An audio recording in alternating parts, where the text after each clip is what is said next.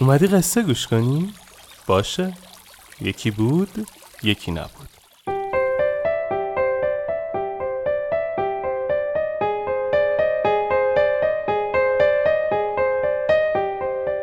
وقتتون بخیر. من آرش کاویانی هستم و صدای منو از پادکست شیوانا میشنوید. شیوانا یکی از پادکست هایی هستش که ما تو تیم پادکست راوی تولیدش می‌کنیم. توی هر اپیزود پادکست شیوانا من یک قصه از شیوانا رو براتون می‌خونم. پیشنهاد میدم پادکست دیگه ما به اسم راوی رو دنبال کنید و گوش بدید. توش قصه آدمایی رو تعریف می‌کنم که یه چالشی قصهشون رو شنیدنی تر کرده. مطمئنم خوشتون میاد. اسپانسر شیوانا چارای کامپیوتره. اگه اهل کامپیوتر هستید پیشنهاد میدم به کانال یوتیوب چارای کامپیوتر سر بزنید و از دوره ها و ویدیوهای آموزشی رایگان چارای کامپیوتر استفاده کنید. راستی شیوانا رو من با کمک شنونده های راوی می‌سازم و تدوین این اپیزود با سعیده شیرانی عزیز بوده. بریم که قصه رو تعریف کنیم.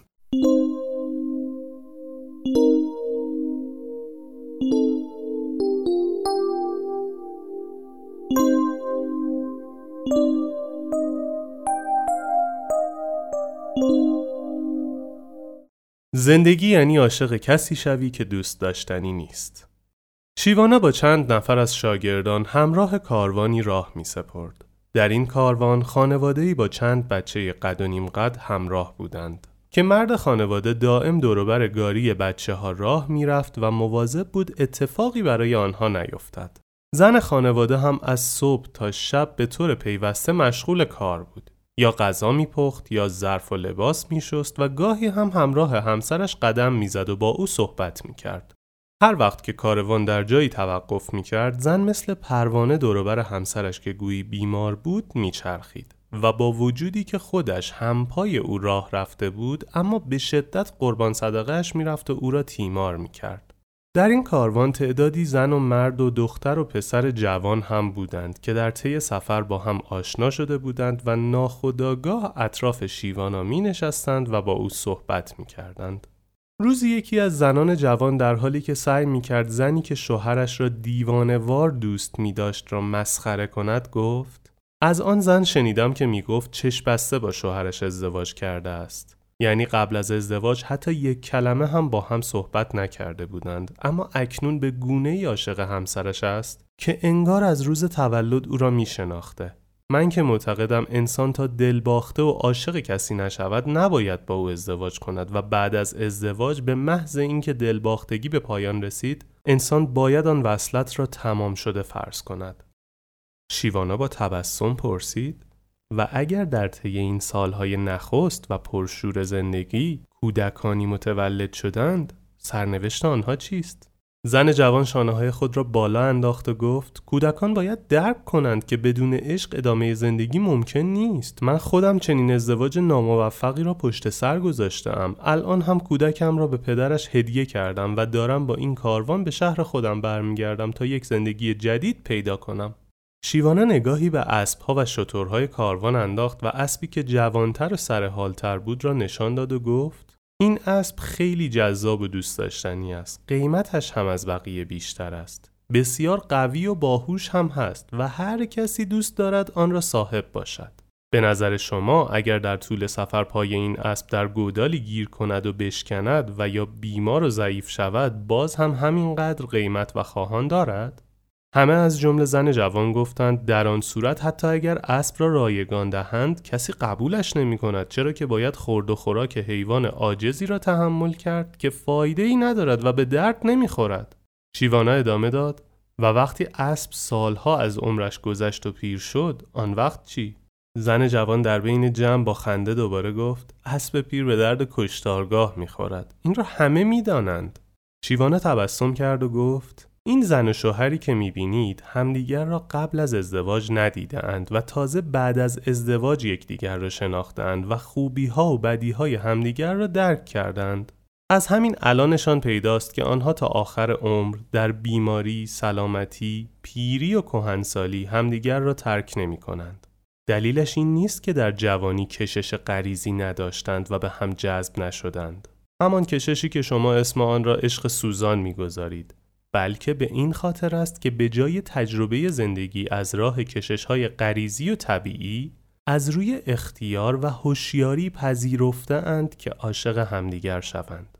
حتی اگر زیاد دوست داشتنی نباشند. آنها بعد از ازدواج در یکدیگر دنبال دلیلی برای دل سپردن ابدی و عاشق شدن همیشگی گشتند. و طبیعی است که در وجود هر انسان سالمی همیشه هم جلوه های جذاب وجود دارد و هم جنبه های تلخ و زننده. اما این زوج خوشبخت قسمت های زیبا و دوست داشتنی همدیگر را برای تماشا کردن انتخاب کردند و چون نگاه و دقت و توجه و تمرکز شبانه روزیشان روی این خصوصیات خوب همدیگر است خود به خود این خصیصه ها در روابط بین آن دو بیشتر ظاهر شده است. این بانوی جوان ما می‌گوید در جستجوی عشقی پرشور مانند عشق سوزان اوایل جوانی فرزند و همسرش را رها کرده است و برای شروع دوباره نزد خانواده خودش برگشته. اما او یادش رفته که هر لحظه امکان دارد اتفاقی بیفتد. گودالی سر راهش سبز شود پایی بشکند و یا با یک بیماری چهره زیبایش زشت و ناخواستنی شود. و حتی اگر چرخ بازیگر فلک از این بازی ها در نیاورد باز از دست گذر عمر گریزی نیست و گذشت ایام امان نمی‌دهد و هر چیزی را پیر و سال خورده می کند. همانطوری که اسب زمین خورده و پاشکسته و پیر و بیمار را هیچ کس رایگان و مجانی نمی‌خواهد بقیه انسانهای سالم و قدرتمند هم اگر مثل این بانوی جوان محرک طلبشان فقط کششهای غریزی و هوسهای طبیعیشان باشد در برخورد اول به صورت غریزی دنبال سلامتی، زیبایی و جوانی می روند و از پیر و زخمی و بیمار فاصله می گیرند. بنابراین این بانوی جوان ما به مرور خواهد دید که تعداد کسانی که نگاهشان پر از برق عشق باشد در دوروبر او روز به روز کمتر می شود و برعکس به تدریج اطرافش پر می شود از آدمهایی که او را حد اکثر مثل بقیه عادی و معمولی می بینند. زن جوان برافروخته شده با عصبانیت گفت یعنی می‌گویید به زور کسی را که عاشقش نیستیم تا آخر عمر تحمل کنیم؟ شیوانا اشارهی به زنی که دلسوزانه همسر بیمارش را تیمار می‌کرد نمود و گفت می‌گویم این شکلی زندگی کن.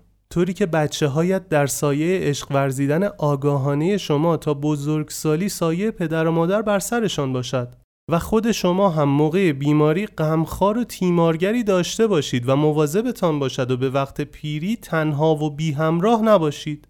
زندگی فقط عاشق یکی شدن و ازدواج کردن و بعد عاشق دیگری شدن و به سمت آن دیگری دل سپردن نیست. زندگی یعنی عاشق شدن دائمی ولی هوشیارانه. می توان قبل از ازدواج فردی را به همسری برگزید که خصوصیات دوست داشتنی ما را بیشتر داشته باشد.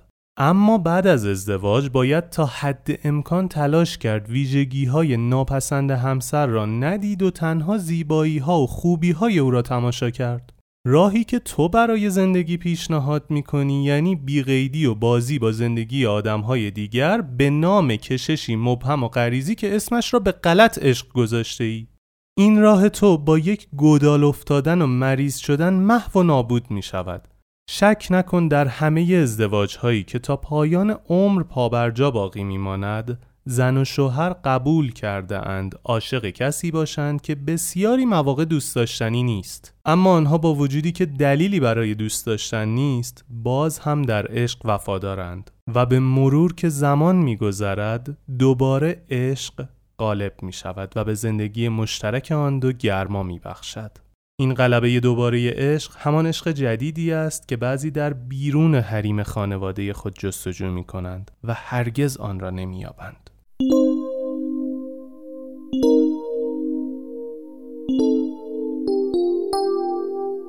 اگه راوی رو گوش داده باشید می‌دونید که آخرش یه سری قول و قرار می‌ذاریم.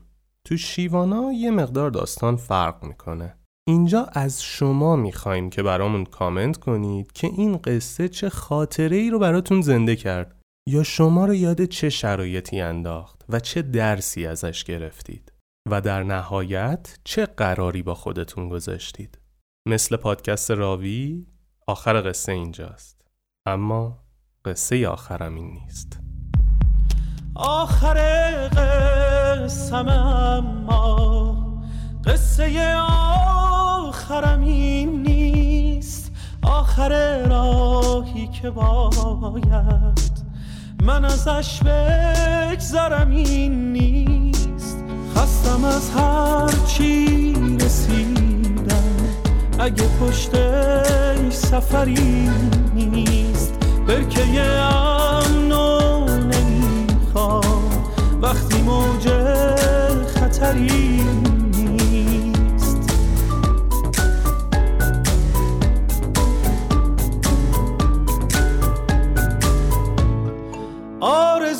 آرزوهامو برای خاطراتم دوره کردم. کجای خاطره باید؟ پی آرزوم بگردم. خستم از هر چی رسیدم.